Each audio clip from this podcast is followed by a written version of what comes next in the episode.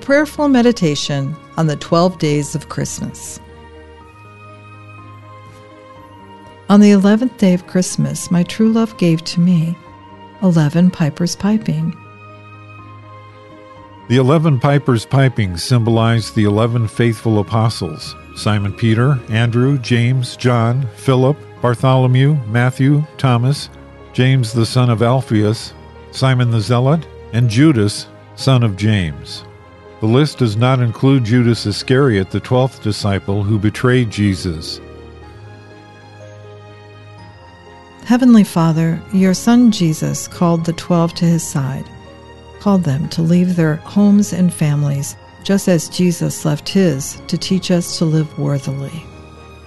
As we are called this holy season to help the poor and needy, the weak, the inflicted, and abandoned, help us to walk perseveringly in the difficult and sometimes painful paths of service to others.